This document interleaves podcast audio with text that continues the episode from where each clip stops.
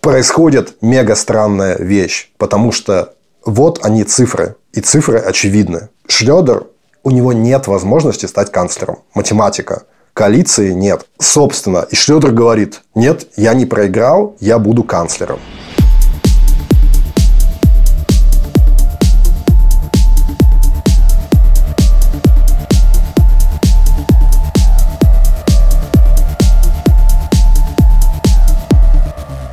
Всем привет! С вами канцлер Ибергхайн. Ну, сегодня подкаст у нас, наверное, о том, как стать мультимиллионером и поссориться со всеми своими друзьями. Очень прикладной. Да, именно так.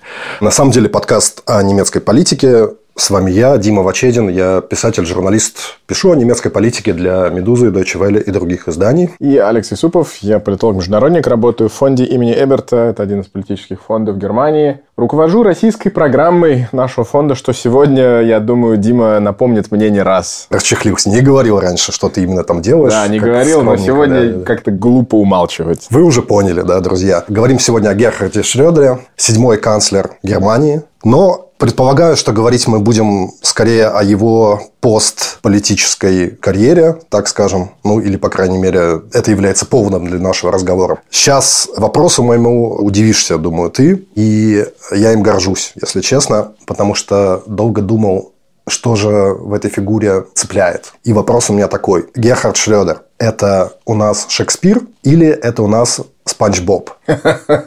Сейчас объясню. Вот эта вот трансформация в такого какого-то чуть ли не мультипликационного злодея, с другой стороны, трагическую шекспировскую фигуру, там, в какого-то короля Лира. Что именно мы наблюдаем? Вот это вот не очень понятно. То есть, это сложная трагедия или, может быть, драма, может быть, она еще не закончена. Или все-таки это объяснение всему просто. Ну, скажем так, Роснефть купила. Или на всех обиделся или что-то такое. И сильно думать над нынешним поведением Шредера не надо. Как тебе такой вопрос? Да, ты совершенно справедливым гордишься. На самом деле, ты вот сказал, что, конечно, мы будем заниматься в основном его политическим, но постканцлеровским отрезком. Я этот дисклеймер про свою работу, конечно, сразу делаю, чтобы вы понимали, мы это там никогда не так открыто не говорили, но это надо сказать, чтобы никто потом не жаловался. Я работаю на политический фонд, который аффилирован с социал-демократической партией, то есть партией Шредера, в которой он еще состоит. У него функций нет, мы с ним обычные члены в этом смысле, и еще почти 400 тысяч других человек. Но только что не удалось его исключить. Да, не удалось его исключить. Чуть-чуть, э, скажем. Но, да, это правда. Это, про это тоже отдельно надо поговорить. Но мне просто кажется, что я не пытаюсь там добавить какой-то сложности его персонажу, который не заслуживает вся история последних нескольких лет и его замешанности в российской, в кавычках, политике и больших деньгах. Я второй дисклеймер добавлю. Один из моих ближайших друзей по партии является главным обвинителем в том процессе, о котором ты сейчас сказал, а именно попытке попытки исключить его из рядов партии. То есть, с одной стороны, организационно я близок, с другой стороны, я знаю людей, которые сделали это делом последних вот года, полутора его из партии исключить. То есть, у меня, конечно, такая, ну, байс, да, такой фильтр, я не буду быть объективным. Нам тут начали приходить комментарии от некоторых слушателей, что что-то вы не объективно работаете. Господи, дорогие мои, никаких претензий на объективность никогда и не было в этом подкасте. И мы вам ничего другого не обещали. Зачем я все это говорю? Тем не менее, мне кажется, что занятие его ранними годами и, возможно, особенно русскоязычной нашей публике, не очень знакомыми страницами истории его личной, что-то объяснит получше, чем то, что мы сейчас можем читать везде про то, сколько вина он выпил на вечеринке на 9 мая в российском посольстве, что его жена сделала на Инстаграме и так далее. Есть у меня такой тезис, что надо копаться. Но ты его уже знаешь, этот тезис. Хобби-психология будет у нас сегодня просто? Ну, куда без нее? Окей, ну что ж. В биографии Шредера меня поражает какая-то гладкость очень бедное детство, да. Ну, он 44 -го года рождения. Отец погибает на Восточном фронте при наступлении советской армии где-то в Румынии. Тоже отец какой-то он там многократно судимый, какой-то такой разнорабочий, не интеллектуал, скажем так мама уборщица, много детей в семье. Он сам себя называл, то есть это человек, который сделал из своей бедности не то, что там сильно какую-то мифологию, но много ей объяснял, в том числе и в своем, как-то он продумал ее, да, то есть это было такое ощущение. Он говорил, вот я из очень бедного, он мастер таких нормальных, красочных, хороших формулировок, очень хороший оратор. Нормально умел говорить. Да, очень хорошо. Очень прямым текстом рубил. Да, он говорил, мы были беднейшие из бедных, да, вот его фраза одна. Мы там были асоциали, да, асоциальные элементы, абсолютные парии, да. И, собственно, школьное это образование он получил в какой-то там вечерней школе только в 22 года. Но потом учеба на юридическом факультете, увлечение левыми идеями, но не настолько чтобы быть радикально левым, чтобы быть панком. Ну, да? это дух времени левой идеи. Давай чуть-чуть, буквально пару слов еще про это детство. Ты прав, что он уже придумывал разных историй, и их постоянно как бы передают. Его такое origin story. Это не только бедность, но это такой настоящий пэтчворк, эта семья. То есть, это такое слово еще этого не было, а он живет в настоящем пэтчворке. У его матери другие мужчины, у них дети из тоже разных браков. Они восьмером живут в бараках на окраине деревни, в которой он вырос. Она стоит там на футбольном поле поле, каждый раз, когда там бьют угловой, по этому бараку прилетает мяч, у них со стены падают тарелки привешенные. Он все эти истории прекрасно использует для создания очень хорошего нарратива, которого в Германии раньше не было. А именно этот человек, который действительно поднялся из грязи и достиг самого высочайшего политического поста. И его не с кем в этом сравнивать. Такого вот социального подъема нет. Важно понимать, что он в то же время первый канцлер, который родился, ну, ты сказал, 44 год, но по сути это послевоенный человек. То есть Гельмут Коль, он еще в Гитлер-Югенте был. Его еще там на последних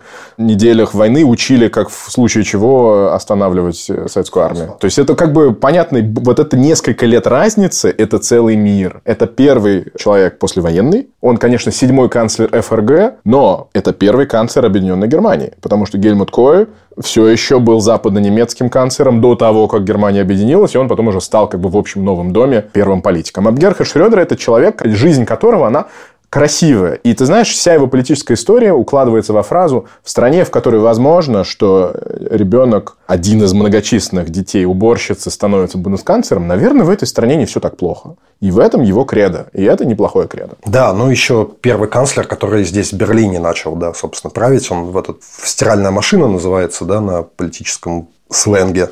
Это ведомство федерального канцлера, это здание странное. Ну, красивое. Вот он в 2001 году только туда въехал. Сам удивился, что так поздно. До этого они в Бонне сидели. Уже да, тогда да, строили да, долго. Да, до 2001 года. Окей, профессию адвоката он выбрал, как сам рассказывал, потому что смотрел какой-то американский сериал ему там очень герой понравился. И вот этот вот, он говорит, что вот я не стал панком, потому что я понимал, что все хрупко, да, что я из очень бедной семьи, у меня нет какой-то там, не знаю, подушки безопасности. Если я потеряю свою учебу, все пойдет крахом, никаких там богатых родственников нет. То есть он ценил то, что имеет. И он маме обещал, я тебя когда-нибудь заберу на Мерседесе, приеду. Вот прямо этой фразой. Что потом и случилось, когда он стал министр-президентом Нижней Саксонии. Но материальные блага для человека из бедности – это очевидный стимул. Да. То есть он же был главой молодежного отделения социал-демократов там много лет. Ну, молодежное отделение любой партии, они самые такие радикальные. Да? То есть, они как бы леваки, они марксисты. Он сам себя, кажется, марксистом называл. И это молодежь со всеми атрибутами молодежи. Да? Они горячие, они спорят вечно, они говорят, что старики там что-то все слишком медленно запрягают. То есть, защищал как адвокат членов РАФ, Рота армии фракцион. Господи, как там по-русски называется? Фракция Красной Армии. Фракция, фракция Красной Армии, да. Террористы. Ага. Ну вот, с другой стороны, вот это его раздвоенность, да, отличное отношение с бизнесом изначально, да, то есть уважение к тем, кто что-то делает, к представителям промышленности, бизнесменам и так далее. Нижняя Саксония, те, кто слушает наш подкаст с самого начала, мы уже, не знаю, раз четвертый, упоминаем этот странный немецкий регион, да, который, очевидно, чуть ли не самый главный такой политический регион Германии, выходцы из которых последние десятилетия доминируют в политическом пространстве немецком. Вот он оттуда, да, это суперуспешный региональный лидер непосредственно предшествующим канцлерству периоду жизни. Да, да, с 90 да. по 98 год. Человек, который опробовал коалицию с зелеными первый. Ну, просто когда-то упоминали про Фолькера Бека и ту группу внутри зеленых, которая поддерживала или размышляла о допустимости сексуальных отношений с детьми. Да. Это вот зеленые 80-х годов. Ну, то есть, на них, как на серьезных людей, мало кто смотрел вообще. А Герхард Шредер уже рассматривал, что вот это наши союзники надо там вступать с ними в коалицию. Один из самых важных вопросов немецкой политики, да, с кем как бы дружить. Один ты не проживешь. Да, две мысли. Во-первых, Нижняя Саксония, которая у нас почти мимасик. Чтобы вы понимали, это земля, в которой находится исторически и до сих пор э, в основном Volkswagen немецкий, и производство, и корпоративная штаб-квартира их, да. И эм, он на значительную долю, на 25% принадлежит земле Нижняя Саксония. То есть государство, по сути, является собственником значительной части Volkswagen. А это очень большие деньги. Это глобальный концерн. И любой человек, который в этой региональной политике начинает серьезно участвовать, в какой-то момент соприкасается с вот этим гигантским мировым концерном, у которого претензии на самого главного автомобилестроителя в мире, сотни тысяч сотрудников, там, работающих от Бразилии до Китая. То есть, это, конечно же, региональная политика, но в ней вот этот... Почему он так хорошо и быстро сходится с бизнес-элитами? Потому что у него работа такая. Глава Нижней Саксонии, он входит в наблюдательный совет Volkswagen. То есть, вот он там научился, вот потом, когда он уже потом стал входить в наблюдательный совет Роснефти, кажется, его даже возглавлять, этому всему он научился в Нижней Саксонии. Вот, как бы дружить с бизнесом и пользоваться, наверное, очевидно, преимуществами этого. Дружить, контролировать, ну, в общем, да, взаимодействовать. А второе, ты прав, что зеленые 80-х годов это не сегодняшние серьезные люди в пиджаках, э, которых мы видим в телевизоре. Но, чтобы вы понимали, конечно же, острый вопрос, тогда основная повестка не связана напрямую с изменением климата, она скорее связана с экологией, чистотой окружающей среды. Это родственно, но это совсем другая повестка. Речь идет о, о немецком лесе, который умирает, о кислотных дождях, о загрязнении рек. То есть, это другая повестка. И социал-демократическая партия немножечко проспала эту тему. То есть, она так как такая классическая пролетарская изначально партия промышленная, да, близкая к крупной индустрии, она не видит, что эти темы начинают приобретать большую популярность, особенно в части критиков атомной энергии. Эта тема нам тоже вернется, и она в выпуске про Меркель у нас была. У нас много узелков сейчас сводится в этом выпуске сегодняшнем. И Шредер, как ты правильно говоришь, он не просто к ним присматривается, потому что у него какие-то предпочтения к зеленым. Он стратегически понимает, что любой шанс на власть в стране, которая крепко держит ХДС и тогда Гельмут Коль, да, можно произвести только через коалицию вот этих двух сил социал-демократии, которая будет отвечать за экономику, и зеленые, которые будут отвечать за экологию. И в этом есть определенный стратегический гений, потому что, конечно же, скинуть такого властного и мощного игрока, как Гельмута Коля, это не очень просто. Ну, с одной стороны, не очень просто, с другой стороны, мы говорим сейчас о 98 годе, когда, собственно, Шлёдер очень красиво Коля победил, да. Ну, Коль, он 16 лет уже был. За 16 лет мы видим по Ангеле Меркель надоедают все. И, конечно, коль – это такой дуб, все еще дуб, но корни его уже подточены процессами, о которых тогда еще даже общественность не знала, какие-то там обвинения в коррупции и так далее. Но это не умаляет как бы эту победу. Это да? победу. И это, конечно, для целого поколения людей такая культурная революция. То, что Шредер, как и Йошка Фишер, мы про него сегодня не будем, но они вот такие новые реформаторы. Да, выглядят моложаво, говорят по-другому, больше похожи на американских политиков, чем на немецких классических. Спортивные, не толстые, как Коль. Для многих это, я помню, прям вот образ бонского чиновника заключался в том, что он такой широкий, хорошо упитанный, да, а Гельмут Коль и Йошка Фишер такие, да, сухощавые, ну, в общем, есть. Ну, вместе, ну, как бы Шредер вообще политическое животное. Да, да. Он харизматик невероятный. По харизме, по умению говорить и убеждать ну, в чем-то слушателей, для меня он number one в немецкой политике. Ну, Я насчет просто... убеждать, ты так думаешь? Мне кажется, он больше шоумен, конечно. Потому что Ух. он, он словечки, его называли баста-канцлер, потому что он любил в конце какого-нибудь высказывания говорить и баста, и все, и разговор закончен. Он э, шовинист, он пользуется вещами, которых тогда просто не было дискурса политкорректности, сегодня были бы недопустимы. С другой стороны, это все такая мачистская культура. Да, да. да. Это такой мужик, это Трамп, скорее, вот такой вот. Да? Это человек, который назвал Министерство семьи. Поделы семьи, пенсионеров и молодежи он назвал... И женщин. И еще женщин, там женщин. Да, да. Он назвал Министерство семьи и всякой фигни. И там женщины вообще-то входили в эту список фигни. Да. Это человек, который... Ну, ладно, относится ли к этому, что он пять раз был женат, к его мачизму. Ну, наверное, такая у него мощная сексуальная харизма, которая не предусматривает какого-то равноправного отношения к женщинам. Да, я слышал вот эти вот немногие женщины-министры в его кабинете, да, как они за завтраком там встречались чуть ли не каждый день, как какой-то у них там был завтрак ведьм, да, Хексенфрюштук, и просто им нужно было друг за друга держаться, потому что в этом мужском мире они чувствовали себя максимально не уверена. Да, ну это распространялось. Мы в выпуске про Вагенкнехт говорили про Оскара Лафонтена, важная фигура для Шрёдера, его долгие годы союзник, а потом противник, по сути, расколовший с ДПГ, когда он создал партию левых. Это вот такого типа мобинг, на самом деле, да, это мобинг. И он внутри коалиции даже с зелеными не чурался, да, то есть на вопрос, а кто здесь главный, он иногда говорил, ну, вы понимаете, кто в нашей коалиции повар, а кто официант. Это было абсолютно такая открытым текстом, он рубил фразами, он любил шоу, он любил эм, провоцировать. И в этом была его популярность. Это не компромиссы, да. Это такая мощная доминация, но вместе с тем очень обаятельная. То есть, э, так-то, ну, вы же понимаете, кто тут главный. Ну, немножко юмор присутствует, да, там как бы улыбка. Но вы понимаете. На Бундеспрессо-конференции, конферентно как бы пул журналистов, которые задают вопросы. Я специально смотрел какие-то старые его выступления, там ему задают критический вопрос по поводу его реформ, а с реформами у него было не очень успешно, это отдельно.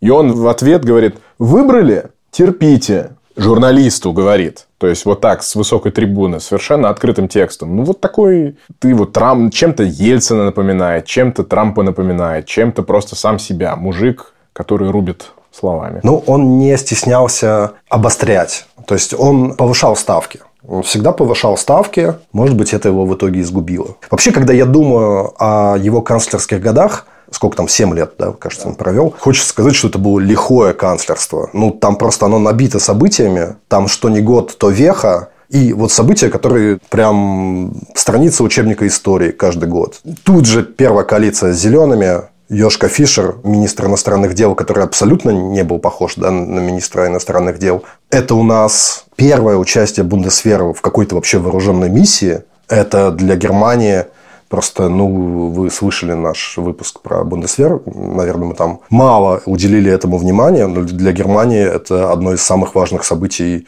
ну, второй половины 20 века. Что Ничего себе, это демократический бундесвер участвует в вооруженной миссии за пределами Германии. Да, речь идет о Косово, 1999 год. Перекинем мостик к сегодняшнему дню. Йошка Фишер сверх тоже харизматичный человек. Ну, там культурная революция заключалась в том, что он в кедах приходил на работу или считалось, что, боже мой, в Бундестаге человек в кедах, как это может быть немецким Ну, в белых министром? кедах, в смысле. В белых кедах, да. Ну, круто выглядело, нормально. Да, да. И э, Зеленая еще более пацифистская партия, чем там СДПГ. И вдруг, да, вот первый год, кстати, немножко похоже на текущую коалицию. Пришли да. люди, не собирались вообще заниматься никакими военными вопросами, на них сваливается такая история. Но что интересно, тогда Фишеру и Шрёдеру, в первую очередь Фишеру, конечно, удалось переформатировать толкование немецкой ответственности. То есть до этого момента доминирующее мнение, которое мы до сих пор еще слышим от многих вот сейчас скептиков поддержки Украины, заключалось в том, что ответственность Германии заключается в воздержании от не просто участия, но и военных поставок. Вообще надо не лезть. Надо, мы выучили наш урок, война это плохо, мы никуда не пойдем. А Фишер вот придумал тогда эту формулировку, сказал, что не вида крик, никогда больше войны, это равнозначная формула, как не вида Аушвиц, никогда больше Освенцима. И это значит, что ответственность, а речь тогда шла об интервенции в Косово, чтобы предотвратить готовящийся геноцид э, косовских албанцев. И он говорит, мы знаем, что это произойдет, это будет готовиться, и мы, если мы ничего не сделаем, мы возьмем на себя вот эту вину, как нация, которая уже когда-то не просто свидетельствовала, а активно планировала и реализовывала геноцид геноцид. И в этот момент заложено то, о чем идут баталии до сих пор, а именно поставлять оружие в Украину или нет. То есть такого масштаба события мне важно это проговорить, потому что мы завязываем вот эти узелки здесь еще раз. Ну и вот этот вот разрыв с героем одного из предыдущих выпусков Лафонтеном. Надо понимать, что в 98 году, когда они пришли к власти, они пришли к власти, можно сказать, вдвоем. Это была такая команда. И Шредер, он типа делатель, он не идеолог. А, ну, казалось вот таким Сусловым, да, каким-то идеологом, был именно Оскар Лафонтен. И в 99 году ушел со всех постов важных и с министрского поста, и чуть ли не из партии тогда. Да, председательский пост тоже оставил. Ну, просто Шредер закрепил свою власть. На Алфонтене мы подробно останавливаться не будем.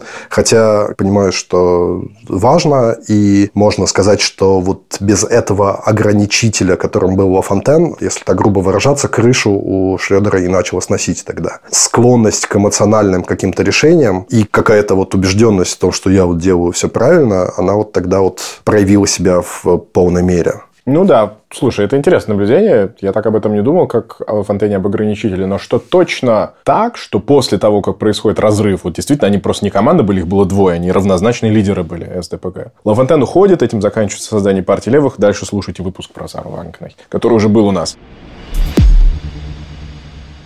Шредер показывает себя со стороны ну, такого реформатора, который пришел рубить и сносить все старое. Он вместе с Тони Блэром, тогда, на тот момент, молодым, интересным, необычным лидером партии лейбористов. Они оба видят в Билли Клинтоне восхитителя, опять же, молодого, необычного, харизматичного лидера Демократической партии в США с его фразой «It's the economy stupid». Блэр и Шредер пишут программный документ, коротенький, и сейчас вот по прошествию лет читаешь, и тогда по тексту непонятен масштаб того, что они предлагают. По сути, это предложение социал-демократической партии, лейбористы в Великобритании, СДПГ в Германии, отказаться от идеологического наследия и как-то, ну, привыкнуть к тому, что вот новый мир, прошла холодная война, и, по сути, предлагают неолиберальную идентичность. Да. Какой год? Сама она опубликована, ну вот, сразу после прихода, да. То есть, слушай, год сейчас не вспомню самой бумаги, но она до формулировки реформ, агenda 2010, о которых мы сейчас поговорим, агenda 2010, то есть, наверное, тоже 99 или 2000 И там они пишут все эти вещи, что да, Тэтчер и Рейган, э,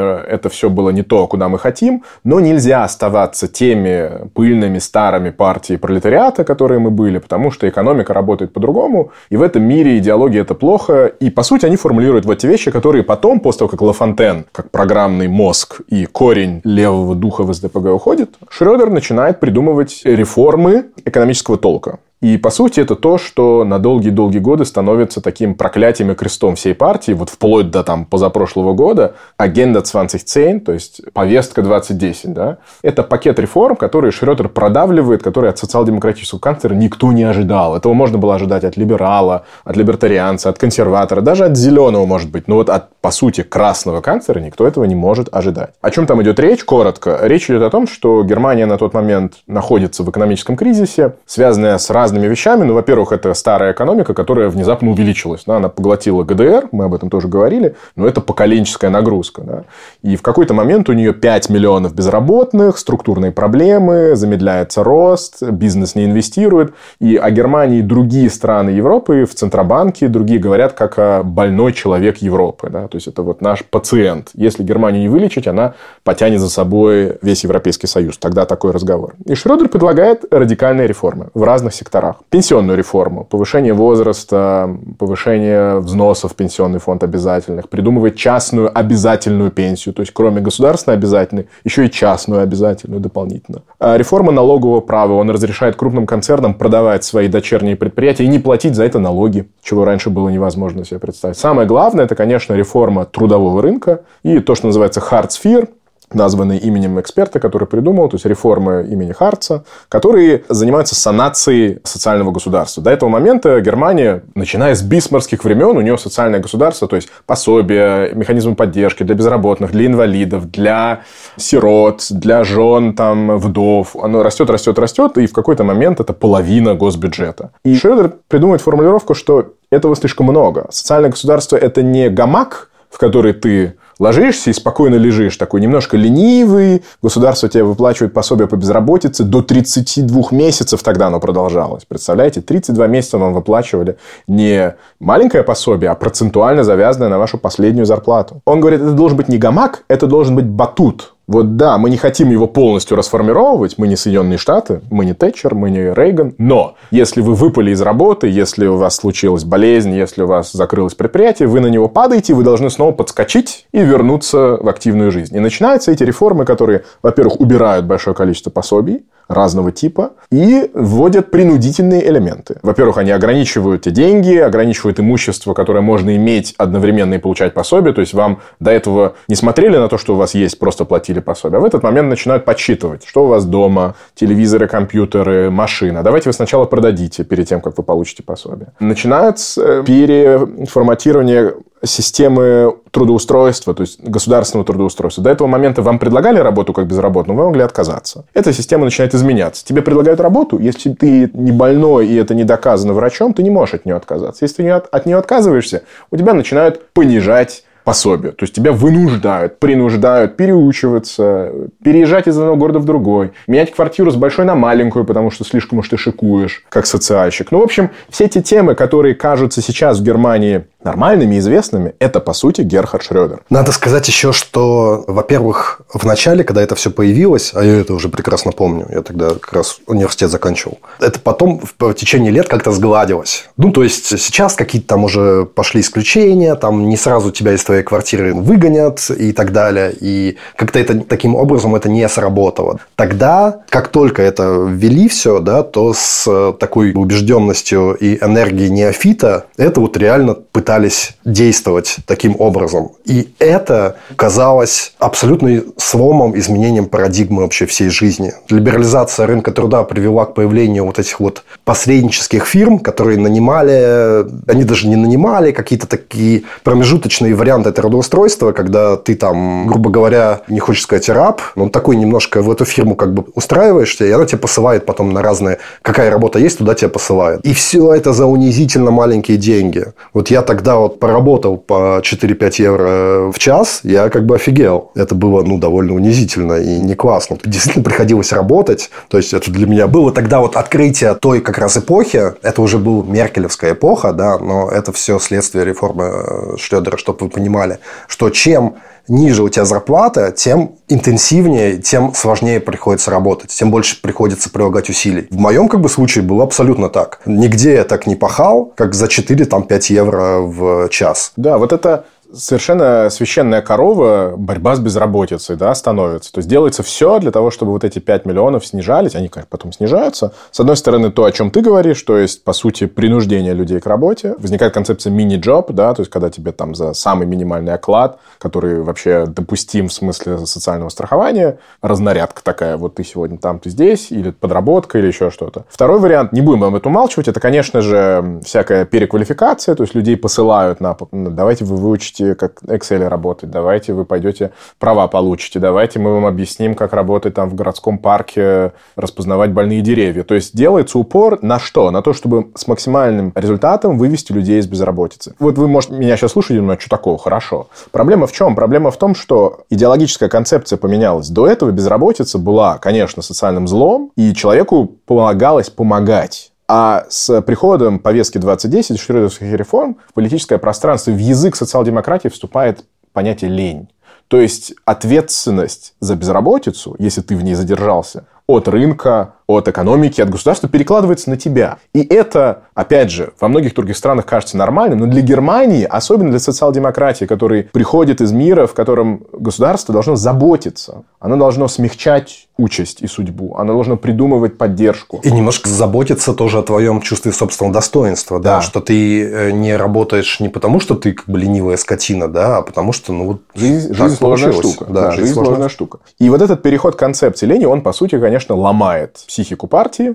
Это тот конфликт, из которого партия левых и Лафонтен выносит такую воодушевленность, потому что они с определенной долей правдоподобности могут говорить, вас предали. Герхард Шрёдер – это, есть такая немецкая фраза, геносе дер боссе. Геносе – это товарищ, партийный товарищ. Он товарищ боссов, начальников, бизнесменов, менеджеров. Он пришел с красной партийной книжкой, якобы представляя простых работающих людей. Каким он является, мы поговорили о его origin story – и вот чем это все завершило. Вот это повестка 2010. Завершая, скажем, что эти реформы, они не в рядах социал-демократов придумывались. Об этом известно, что были буквально там на аутсорсе какие-то фонды политические, которые к социал-демократам уже отношения никакого не имели, к их традиции, да, но одновременно социал-демократы были зависимы немножко от Шредера, потому что он был очень популярен. Это как республиканцы и Трамп немножко, да, которые какое-то время Шредер мог делать все, что угодно, и социал-демократы либо, скрипя зубами, под этим подписывались, либо как во фонтан уходили. Но уходило не так много.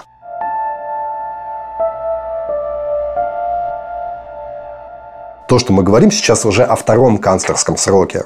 Э, была в 2002 году победа над Эдмундом Штойбером. Это был кандидат в канцлеры от блока ХДС-ХСС консервативного. Ангела Меркель тогда уже была. Но Ангела Меркель никто еще всерьез не воспринимал. И вот этому старому баварскому политику Эдмунду Штойберу, главе Христианско-социального союза, этой небольшой как бы, баварской партии, которая там у них политический монополист практически, такой консервативной, до появления альтернативы для Германии в немецком Бундестаге это была самая правая партия. Он, конечно, Штойбер выглядел немножко деревянным. На Байден такой был. Он был Байден, но он был, ну, Байден молодица. Ну да, Штойбер такой старикан, говорит, как из 20 века, фразочками, да, то есть такими совсем. Выглядит как-то одет, как-то Выглядит как эти дед. баварские эти штуки. Да, ну да, он трушный представитель старой Баварии. Да, тут было наводнение, и Шлёдер там нормально, условно говоря, лопатой помахал. То, чего Штойбер, ну просто Штойбера с лопатой невозможно было себе А потому что,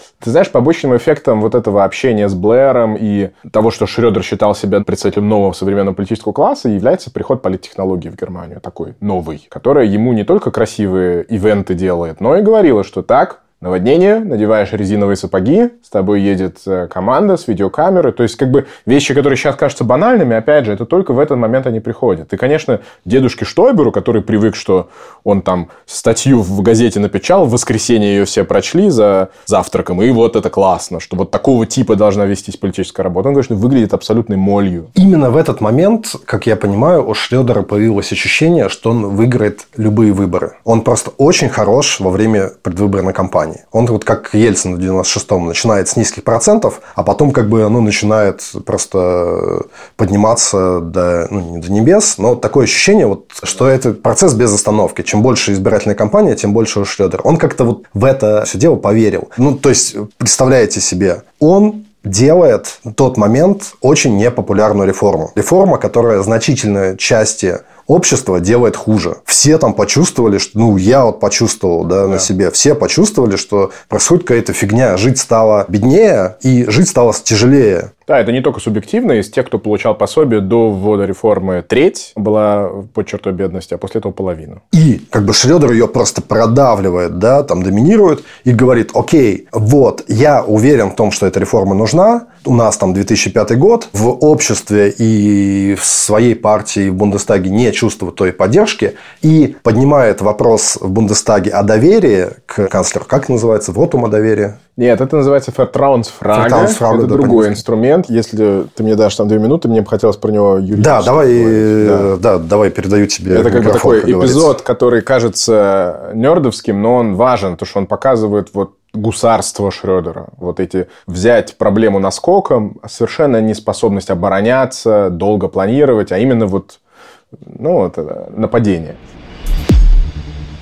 Что происходит? 2005 год, это второй срок. Причем не то, что это конец срока. Он еще мог бы сидеть, править, никто ему не мешает. Но популярность падает из-за вот этих реформ, и экономическая ситуация не улучшается, потому что такие процессы занимают длительное время. То есть в этом проклятие любого реформатора, что на его долю, на его время не выпадает эффект. Эффект всегда э, выпадает на следующих. Э, то же самое было там у Обамы. Приходит следующий человек, говорит, о, классно, я все сделал. На самом деле это процесс, который идет несколько лет, и в Германии было точно так же хорошая экономика началась с Меркель. Это происходит. Плюс э, ему, конечно, не будем забывать, после Косово он отправил Бундесвер в Афганистан. То есть в определенных слоях населения накапливается имидж э, человека, который готов э, на разные авантюры. Да, он отыграл кое-что тем, что в 2003 году он не пошел в Ирак. И есть высказывание Ангелы Меркель из этого времени, по которому мы знаем, что была бы она канцлером тогда бы, то Германия участвовала бы в иракском вторжении. То есть у него такая неровная популярность, но раз за разом СДПГ проигрывает земельные выборы. Вот прям постоянно. А это и для партии, и для фракции, для тех депутатов, которые голосуют за законы, это всегда звоночек о том, что что-то не работает с нашим политическим руководством. Потому что рушатся основы и оплот. Это лантаги и земельные правительства, которые, с одной стороны, дают большое количество позиций и рычагов для власти, с другой стороны,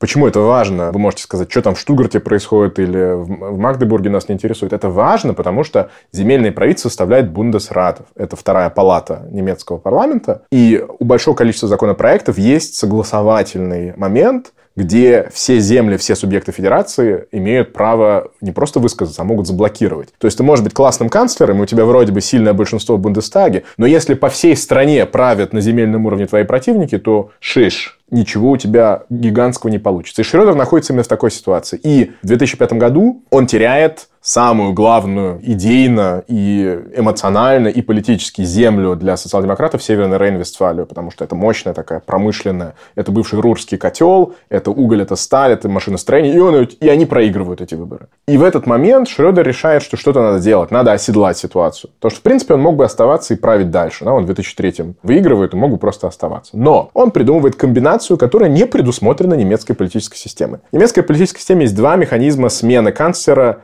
вне выборов. И это все уроки Веймарской республики, потому что в Веймарской республике парламент часто канцлера мог убрать, а нового выбрать не мог. Там была куча противоборствующих сил, это было негативное большинство. В современной Германии есть два механизма. Первый – это Бундестаг собирается и говорит, мы высказываем вотум недоверия, но он обязательно должен быть конструктивным. Это прям прописано в Конституции. Это нельзя сделать, если одновременно ты не предлагаешь канцлера, у которого есть большинство. То есть этим предотвращается политический хаос, как это было постоянно в Веймарской республике. А второй инструмент – это так называемый вопрос о доверии, Vertrauensfrage. Это другая статья Конституции. Она дает канцлеру право заставить Бундестаг проголосовать либо по конкретному вопросу, либо абстрактно и показать лояльность или нелояльность ему. В чем смысл этого инструмента? Это инструмент дисциплины. Поскольку политический процесс всегда наполнен борьбой, риторикой, люди говорят, но есть еще и дело. Дело – это голосование. Канцлер может заставить из своих однопартийцев во фракции и других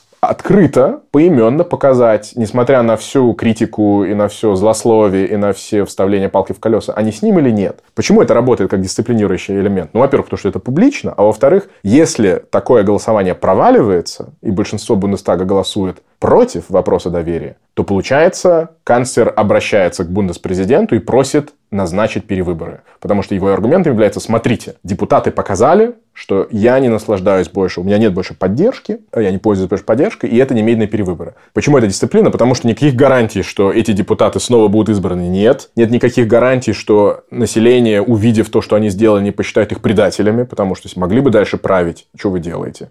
И это происходило несколько раз, не очень часто в Германии, но происходило. Длинные вступительные, но Шредер делает лайфхак. Он хочет проиграть. Он ставит этот вопрос перед Бундестагом не для того, чтобы заставить всех показать ему лояльность, а для того, чтобы проиграть это голосование, прийти к бундеспрезиденту. Кстати, напоминаем, на тот момент это Хорст Келлер. Это из нашего выпуска про политические скандалы. Человек, который непонятно почему ушел. Но это был важный момент в жизни Хорста Келлера. Он хочет проиграть, хочет, чтобы бундеспрезидент заставил провести перевыборы, и он хочет оседлать ситуацию и с новыми людьми, с новыми мандатами, вот на этом локомотиве популизма и вот этой эмоции, которую он может зажечь в предвыборной кампании, снова стать лидером ситуации. И это, по сути, нарушение Конституции. Потому что этот механизм не для того, чтобы ты мог в любой момент как канцлер решить, стоп, что-то мне некомфортно править, мне бы хотелось несколько комфортнее. А давайте мы переизберемся, я все еще буду канцлером, но вот вы будете другие. А он сделал именно это. Он приказал членам кабинета не голосовать за него. Он сам проголосовал против самого себя. И в партии СДПГ большинство проголосовали против него, потому что он их заставил. Полный абсурд. То есть в регламенте написано голосование о доверии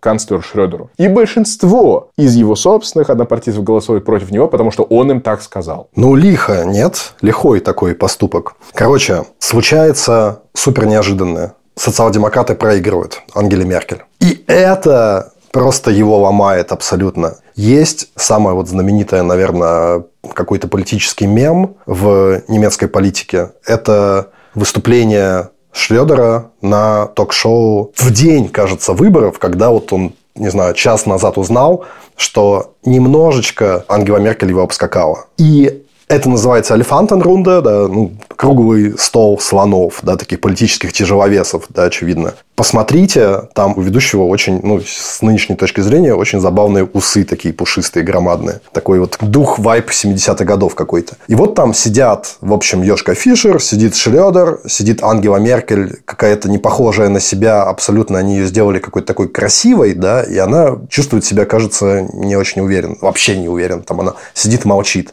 И, собственно, сидит э, как бы Шредер. Происходит мега странная вещь, потому что вот они цифры. И цифры очевидны. Шредер, у него нет возможности стать канцлером. Математика. Коалиции нет. Собственно, и Шредер говорит, нет, я не проиграл, я буду канцлером. И он говорит это с такой внутренней силой и с таким убеждением, что я просто вижу в Ангеле Меркель и во всех присутствующих, и в модераторах этого на секунду какая-то мысль, что, может быть, он прав, мы чего-то не учли. Он как бы что-то знает, у него есть план, о котором мы как бы не подозреваем, хотя вот математика, да. То есть, настолько он убедителен. Ему говорит там ведущий, мы проиграли, мы проиграли, потому что мы меньше голосов набрали, чем прошлых выборов. Но мы не проиграли Ангеле Меркель, да, и обращаясь к ней, то есть он говорит, вы думаете, что моя партия, социал-демократы, вы что, с ума сошли? Вы думаете, вы к нам придете с предложением о коалиции, и мы Хотя, естественно, у кого больше голосов, тот как бы канцлера и выдвигает. Да? И мы войдем с вами в коалицию при условии, что вы, там, Ангела Меркель, будете канцлером, да вы с ума сошли. Да muss man doch die Kirche im Dorf lassen. Да, он сказал эту знаменитую фразу. Надо хоть в деревне церковь оставить, то есть что-то святое вообще сохранить, потому что вы вообще абсолютно безумны. И все сидят такие, ну а как? В смысле, ты, ну как бы это... Чувак, что ты куришь? Да, это, ну вот именно, что он как бы очень убедителен в этот момент. Это да. он очень злой. Страшно, непонятно. Либо он сходит с ума, да. либо у него там э, какие-то батальон, батальон Бундесвера да. стоит за студией, они готовы взять власть военным путем. Совершенно непонятно, о чем он говорит. Грубо говоря, если бы этот вопрос решался на этом ток-шоу, он остался бы канцлером. Потому что он просто всех уничтожил. Ангела Меркель вообще промолчала. Она просто офигела. Она такая, я просто отказываюсь в этом участвовать. И опять вот этот вот момент, когда он невероятно обиделся, грубо говоря, озлобился, разочаровался, это ему показалось крайней несправедливостью. Потому что все было придумано круто. И потому что рейтинги его росли в ходе избирательной кампании. И реально он проиграл там немножко. И он как бы не мог это поверить. Ему казалось это жутко несправедливым. И потом это еще усугубилось тем, что действительно экономика Германии поперла. Но бенефициаром, выгодополучателем этого всего была уже Ангела Меркель. И если бы тогда вот не хватило там 2% условных, да, и Шредер остался бы у власти, вполне возможно, что он бы 16 лет тоже нормально бы проправил. Да. Потому что при нем экономика бы росла, и он был бы спасителем Германии. И при этом, опять же, это был абсолютно гусарский ход. Он сломал об колено парламент, он совершенно непонятно как принудил вот этого бундеспрезидента. Ну, как потом оказалось, он был тряпкой, этот бундеспрезидент, извините, конечно. Ну, то есть, если бы ему удалось вот это, то он бы вошел в историю как человек, который поставил на колени всю политическую систему. Потому что такого мува не было предусмотрено фейково попросить проголосовать против себя Бундестаг, чтобы вынудить бундеспрезидента, главу государства, учредить новые выборы. На этих выборах он хотел взять просто больше и после этого править комфортно и спокойно и заниматься как карточный домик, политикой. да, какой-то? Абсолютно тут. карточный домик. Ну вот тогда, кажется, в его отношении с политическими элитами немецкими что-то сломалось. И он на них жутко обиделся. И он сказал, окей, и вот Тогда он пустился, наверное, в самоволку, вот, скорее всего. Потому что он для себя решил, что я из системы этой выхожу. Вы как бы меня не оценили, вы меня предали, и я буду действовать какой-то другой логике вообще. И скоро он в том же году принимает предложение Путина войти в наблюдательный совет компании-оператора Nord Stream, Северного потока-1 тогда, да. Это было для немецкого политика такого масштаба, невиданный какой-то совершенно поступок. На тот момент он тот, у кого авторитет. Меркель вообще как бы девочка. Никто вообще о ней ничего не ожидает. Кажется, что это переходная какая-то фигура там на один срок. Никто же не знал, что она такая станет. И в этот момент он самый уважаемый политик в стране. Да, ну все же понимали, что надо это реформировать систему, да. Несложно было представить, что действительно он там старался для страны, да. Но вот как-то не оценили, и он такой, ну, идите лесом, я пойду к Путину. Ну, такого победителя, да, его сложно представить в обычных карьерах бывших канцлеров, которые становятся профессорами, ректорами, пишут там колонки. Гельмут Шмидт э, стал издателем газеты Zeit, да, ушел в публицистику. Шрёдер в этот момент времени расцвет сил. Это Николь. Он все еще может. Он еще молодой, он харизматичный, он на пике, он считает себя представителем этой новой политической элиты глобальной, да, он большая семерка, это про него, он, это, кстати, многие забывают, он много спорных инициатив предлагал. У него незадолго до того, как он проиграл всю эту историю, была инициатива отменить эмбарго на продажу оружия Китаю. То есть он, в принципе, готовится на то, чтобы ломать старые правила, потому что мир новый, и такие люди, как он, должны править этим новым миром. Он придумывает термин «миттельмахт», средняя держава. Понятно, что амбиции на супердержаву Германии быть не может. Он не идиот. Но он придумывает концепцию. Он говорит, мы не какая-то там Швейцария чуть побольше. Поэтому Косово, поэтому Бундесвер в Македонии, поэтому помощь американцам в Афганистане. И он туда же вписывает отказ насчет Ирака. Он говорит, потому что мы участвуем в легитимных операциях, мы можем встать и сказать Вашингтону «нет», когда они явно ошибаются. То есть это человек, который считает, что это его время. И ты, возможно, прав, что это была игра в карты, он полностью проиграл и не понимает, что с ним делать, и уходит в большие деньги. Ну, большие деньги, он суперактивный пенсионер. Он все, политическая карьера она закончена. Да? Если мы сейчас Википедию откроем про Шредера, мы увидим, что это бывший немецкий политик, хотя вообще-то он в партии остался, да? бывший немецкий политик, лоббист. Надо сказать, что эти российские его проекты – это не единственное чем он занимался, и далеко не единственная такая сомнительная моральная как бы, да, там, компания. Арабские какие-то страны, тоже у него были какие-то связи. Но постепенно, вот из 2005 года по 2023 как-то вот это вот участие его Шредер и Россия сначала не такой большой как бы часть его жизни, да, но постепенно становится все больше и больше и больше какие-то личные, в том числе взаимоотношения с Путиным. Непонятно в какой мере сам Путин его использует, просто уже как такой вот иногда надо показать, что вот какие люди у меня условно в гости ко мне приходят, да, вот сам Шредер человек, который Бушу сказал, там, нет, иракскую войну. Ну, во-первых, это. Во-вторых, добавим там оттенков. Складывается такая традиция, что бывшие лидеры западных стран начинают за деньги консультировать разные режимы не на Западе. То есть там Тони Блэр тот же становится советником Нурсултана Назарбаева. Разные австрийские канцлеры тоже предлагают свои услуги, в том числе Владимиру Путину. То есть как бы с российской стороны, видимо, есть такое желание пользоваться неформальными институтами и каналами западной элиты. Ну, потому что действительно,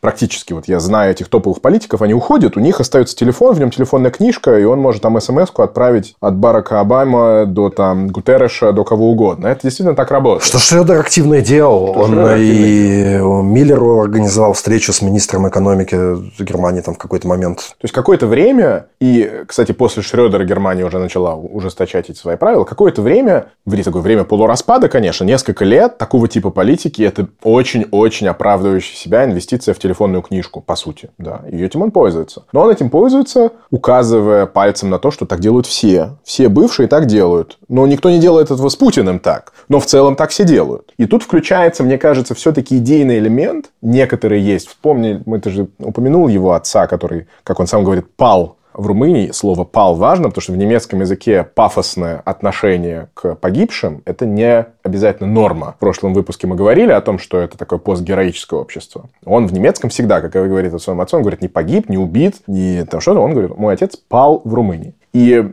есть фотография папарацци 2004 года, то есть Шрёдер еще канцлер, где он впервые в жизни попадает на место захоронения своего отца. Это место нашла его сестра Шрёдера, то есть он, это была неизвестная точка, она в Румынии. Он туда едет, и тот момент, когда он один у этого камня погребального, снят папарацци, он стал публичным, он выносит там в газеты. И это не поддельный момент, то есть это у Шрёдера были всякие медийные истории, где понятно, что это все политтехнология. Это не поддельный момент, это лицо человека, который плачет, и для которого это что-то значит. И вся история о том, что он на себе, как канцлер Новой Германии, ощущает какую-то долю исторического ответственности, я думаю, что он до последнего момента, когда уходит в Россию, это дополнительный фактор. Я не хочу этим ничего обелять, я просто хочу дать эту перспективу, почему, видимо, он решает, что раз нужно дело в жизни, пусть оно будет. Не, ну он как-то тут даже уже какая-то мистика пошла, да, то есть он как-то мистически просто связал свою семью, собственную историю. Он же усыновил двух детей из России. У него нет собственных детей Он установил одного ребенка или нескольких от жены, одной из пяти. И, собственно, вот двоих э, детей ну, из дома взяли, да, в маленьком возрасте. То есть, вот это вот какая-то такая таинственная... Ну, ты же думаешь, он сам себе придумал такую историю? Конечно, он сам себе придумал. Но нет, война с Россией прервала жизнь его отца. Да, какая-то точка там закончилась. И он, чтобы продолжить свой род, условно, да, шредерский, он едет в Россию и забирает оттуда двух каких-то несчастных там детей, и продолжается эта линия. Слушай, я когда мы решили, что будем делать эту тему, ты же знаешь, у него есть подкаст с э, Бело Андер, это его бывший пресс-секретарь, страшно кринжовый, потому что, во-первых, ну, знаешь, когда он актуальный был подкаст, последний выпуск, извините, за несколько недель до вторжения. Но он тут же его закрыл уже. Ну, как закрыл? Он в сети есть, как бы. Ну, я имею в виду, что не новых выпусков нет. Но это все равно ты включаешь этот январский, по сути, выпуск 22 года, и это как раз про то, что будет война или нет. И ты его слушаешь. И он там вот эту историю, конечно, сам всячески туда вплетает. И у него есть еще отдельный, более старый подкаст «Годом проще» про Россию в целом. Он там фразу произносит, что в мире есть только две работы, которые он побоялся бы на себя взять. Папа Римский и президент Российской Федерации. Это такой уровень либо потери контакта... Извините, не президент Соединенных Штатов, да? Папа Римский, президент Российской Федерации. То есть, либо он настолько вот ушел с ушами вот в эту мистическую штуку, либо он считает, что на его харизме, на его понтах на его репутации он спокойно может людям толкать вот такие вещи. Я слышал, он еще раз повторил эту фразу, по-моему, на встрече там с Путиным и сказал... Ну, явно она любимая. Да-да, он сказал, я бы с ним не поменялся, да, то есть он так это сформулировал. Но, по сути, 24 февраля у него были все основания на Путина супер разозлиться и обидеться. Потому что Путин уничтожил все, что за 20 лет сделал Шредер. Когда говорят о том, что он там заработал какие-то миллионы, мультимиллионы, ну нет, ну там, может заработал, но это было почему-то кажется, что не главное. Он обеспеченный человек, да, он в других местах мог там заработать. И это не то, что ему приходилось, вот, да, пойду в Роснефть или больше моим детям там есть нечего будет. Любой немецкий или американский концерн взял бы его в наблюдательный совет за те же деньги. Да, он и состоял там кое-где, да, абсолютно. То есть, э, по открытым источникам 250 тысяч евро в год он получал поначалу от Северного потока. Но это немного. Что это за деньги по таким российским олигархическим? Что, миллиарды, что ли? 250 тысяч евро. Даже не миллион в год. Футболисты больше зарабатывают гораздо. Поэтому реально человек инвестировал в свою репутацию, инвестировал в свою как бы судьбу своей семьи. Не знаю, поссорился с политическим классом, который сразу ему сказали, какая-то фигня, не надо так делать. Да, сразу пошли шутки, ну, в Ганновере, в Ганновере жил, что Ганновер это самый западный город России, да, и так далее. Но у него все основания были сказать, так я не играю. Все, что своим дебильным решением ты, дорогой человек, просто похоронил. Реально, никто же не любит работать просто так, да, что ты что-то делаешь. Он же человек, который себя ценит. Это невероятно честолюбивый человек. И Путин у него все забрал. И вот в этот момент сказать ему, мы как бы не знаем до сих пор, чем Путин держит свою элиту, да. И Шредер в какой-то момент, очевидно, вошел в, в, это число. Почему там мало тех, кто, или там никого даже нет, кто от Путина бы ушел, куда-то там эмигрировал, сказал бы, блин, алло, так я не играю, это фигня полная. Да почему Медведев себя ведет так, как будто какая-то папочка есть или что-то еще, какой-то невероятный компромат. И, соответственно, может быть, можно там рассуждать, какой-то там суперконспирология, что у Путина на Шредера есть какие-то рычаги влияния, но вообще самым выгодным и рациональным и не просто выгодным и рациональным, а реально у этого были супер 100 миллионов оснований. Было 24 февраля ему порвать с этой страницей. Нормально бы он спас свою репутацию. Потому что не, не он один, как бы, да, это все. На самом деле, в 2005 году, когда там Шредер начинал, это и Путин был другой, и Россия была другой, и такого как бы кринжа во всем этом не было. Меркель была сторонницей того, что у ФРГ есть в лице Шрёдера такой представитель в этих конторах. Конечно. И вина Меркель за укрепление несоразмерно зависимости от российских там углеводородов гораздо больше, чем у Шредера. Она была канцлером в 2014 году, не Шредер. Он не несет за это ответственность. Шредер ему как бы был отставным политиком, он мог говорить все, что хочет. Поэтому, если бы он ну, 25 февраля условно отовсюду бы вышел, даже ему не надо было там проклинать Путина. Ему просто нужно было сказать, извините, это хрень полная, что творится. Он этого не сделал. Да, за этим последовала такая глубокая обида со стороны Германии в разных самых ее ипостасях. Я был свидетелем этого разговора в одной из редакций немецких э, телевизионных, где обсуждалась постоянная смена титра. Ну, вот он иногда мелькает в каких-то там сюжетах, и снизу идет, как это называется, Баухбинде, да, когда внизу титр идет. Герхард Шрёдер, бундесканцлер АД обычно, да, то есть э, федеральный канцлер в отставке. И они говорили о том, что он больше времени провел а, в «Газпроме», а потом в «Роснефти», чем на посту федерального канцлера. И эффект, который он имел, таков был тезис, больше и позор больше. Поэтому давайте титр будем давать безальтернативно, что он лоббиист российских энергетических концернов. Это было такое ощущение того, что на какое же разочарование в своем собственном потенциально выдающемся политике теперь преобладает в Германии. Это разочарование есть у них. От него ушли все его сотрудники, закрепленного за ним офиса бывшего канцлера. То есть, у каждого из топовых политиков отдельная тема. Сохраняется небольшой аппарат, который занимается его делами. У Меркель такой есть, у бывших президентов такой есть. Они не то, что ждали какого-то приказа, они просто взяли и тихо уволились, потому что им было стыдно. Процесс исключения из партии, да, он закончился неудачно. Можно об этом говорить. Почему? Потому что там достаточно скучное объяснение. Но, по сути, его собственная партия, это, скорее всего, та, которая наибольшей степени разочарована им как человеком, как политиком, как одним из немногих социал-демократических канцлеров. На тот момент, когда еще Шольца не было, он был третьим. Был Брандт, Шмидт и Шредер. Это была троица тех, которые пришли делать эту страну лучше. Поэтому ты прав. Он не сделал этого. Но он потом что-то там потом сделал, повыходил несколько месяцев спустя, но это уже все было неважно. Ну да, канцелинг. Мы, кажется, ни разу не говорили о пристрастии берлинской политической элиты к бонской кухне, да, вот эти штендиги фертрейтеры, которые переехали, да, и ну, знаменитый политический как бы ресторан. Ну, какой-то уже больше туристический все-таки, мне кажется. Но раньше был, да, раньше был сверх такой прям. Ну да, ну а где, допустим, Вагенкнехт встречалась с этими раскольниками потенциальными из левой партии в ресторане а, «Гафель». Тоже а, как Гафель, бы кёльнский, да, да, да. Ну, в общем, в этом штенде Фетрейтинг там был Карри Вурст в честь Шредера, там он висел на стене, там был какой-то канцлер Филе, альт-канцлер Филе, там тоже Шредера. Все, зайдите сейчас туда, не висит Шредера, и это колбаски вы не найдете уже шредерской, и филе вы не поедите, как не бывало.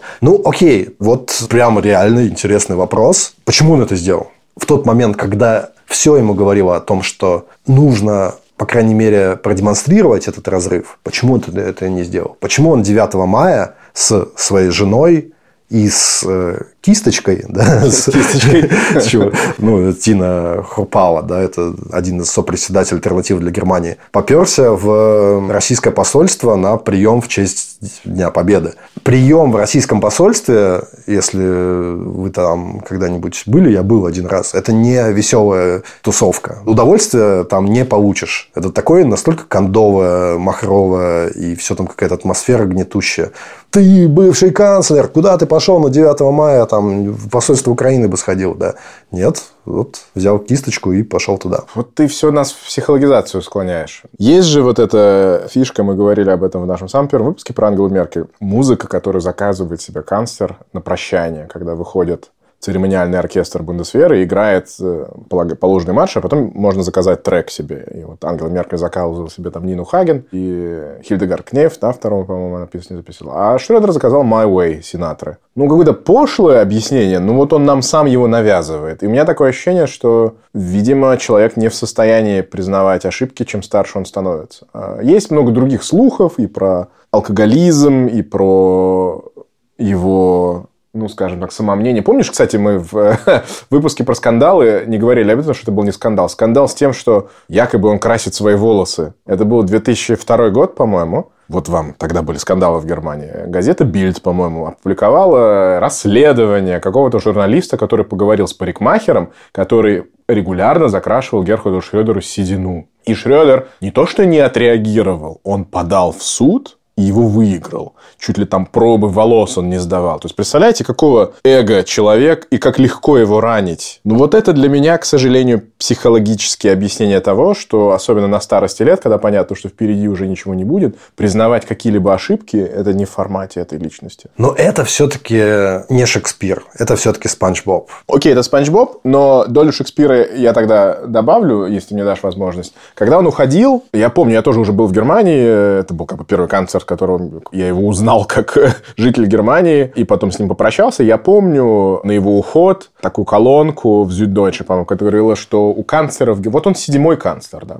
Да, первый канцлер Объединенной Германии. У Аденауэра была миссия, он привел Германию на Запад, он вернул ее в клуб нормальных наций рукопожатных. Вилли Брандт починил наши отношения с Востоком, с Польшей, с Чехословакией, с Советским Союзом. Мы нам простили нашу вину. Гельмут Шмидт защищал страну от терроризма. Это немецкая осень, это РАФ, это он спасал ее, там, заложники в самолетах, теракты, политическое убийство и так далее. Коль – канцлер единства, об этом мы тоже говорили. Остальные и туда включен Шредер. Ну, это проходные канцлеры. У них не хватило и не получилось нашей стране оставить что-то, о чем можно будет потом писать в учебниках истории. Вот, может быть, это все-таки больше, и для человека это шекспировская боль для человека такого формата. Все же начиналось так хорошо. Ну, давай, что делает эту ситуацию немножко сложнее, это и, может быть, немножко Шекспира добавляет, то, что он, говорят, все сейчас хорошо соображает.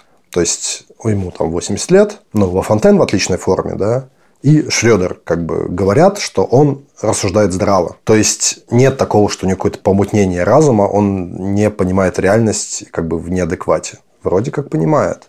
Но вот есть у меня какой-то образ такой, наверное, ну, типа фантастический. Это как, как бы Путин, там, не знаю, забаррикадировался где-то в своем бункере, и уже все, уже все закончено, он сидит такой как бы и не знаю, что он там делает. Старые карточки черно-белые из Дрездена смотрит и плачет. И в этот момент подходит Шредер такой старый к этой двери и стучится. Путин ему открывает, потому что это Шредер, да, типа друг. И Шредер берет Путина за руку и выводит его на улицу. И там машина полицейская, которую какой-то Гаагский суд прислал за Путиным. Шредер его туда сопровождает. Знаешь, вот как, какая-то вот такая роль. Тогда то, что он не... Ну, если бы так случилось, то мы бы как бы претензии бы сняли.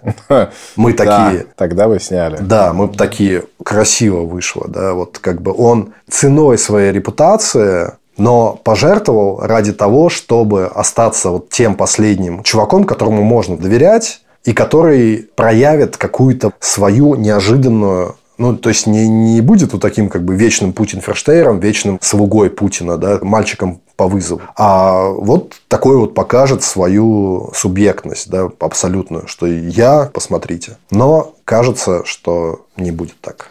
Слушая эти последние выпуски его подкаста, я не разделяю тезис о том, что у него с головой все в порядке, если честно. Там путанная аргументация, там много самовосхваления, там много воспоминаний. Я знаком с был в прошлом году выпуск Шпигеля большой со Шредером на передовице тогда. И я знаком с фотографом, который ходил к нему в этот дом в Ганновере делать эти фотографии. И человек не привирает. Он сказал, что действительно перед домом не хватало мусорных контейнеров для пустых бутылок белого вина. Ну, кто ж не любит белое вино, Ну, ладно, все, мы поняли. Ставим точку. Эпично немножко у нас получилось, но такая вот фигура. Спасибо, друзья. Спасибо вам. Спасибо Ильдару Фатахову, нашему замечательному звукорежиссеру. Спасибо нашему дизайнеру Лине Хесиной. Кстати, ни разу мы не рекламировали наши телеграм-каналы. Я от души рекомендую Юсуповский телеграм-канал Алекса. Ой, Он спасибо. чудесный про немецкую политику. Почему мы этого не делали? Я, кстати, не знаю. А вы читайте обязательно телеграм-канал Димы под названием Вачедин, латинскими буковками. Там не совсем про политику, там вот про другую часть жизни в Берлине в том числе. Хотя про политику иногда бывает. Я его только недавно завел, еще сам не понимаю, о чем он, но, по крайней мере, он существует. Ух, на следующей неделе будем надеяться. Да. Всего хорошего. Пока.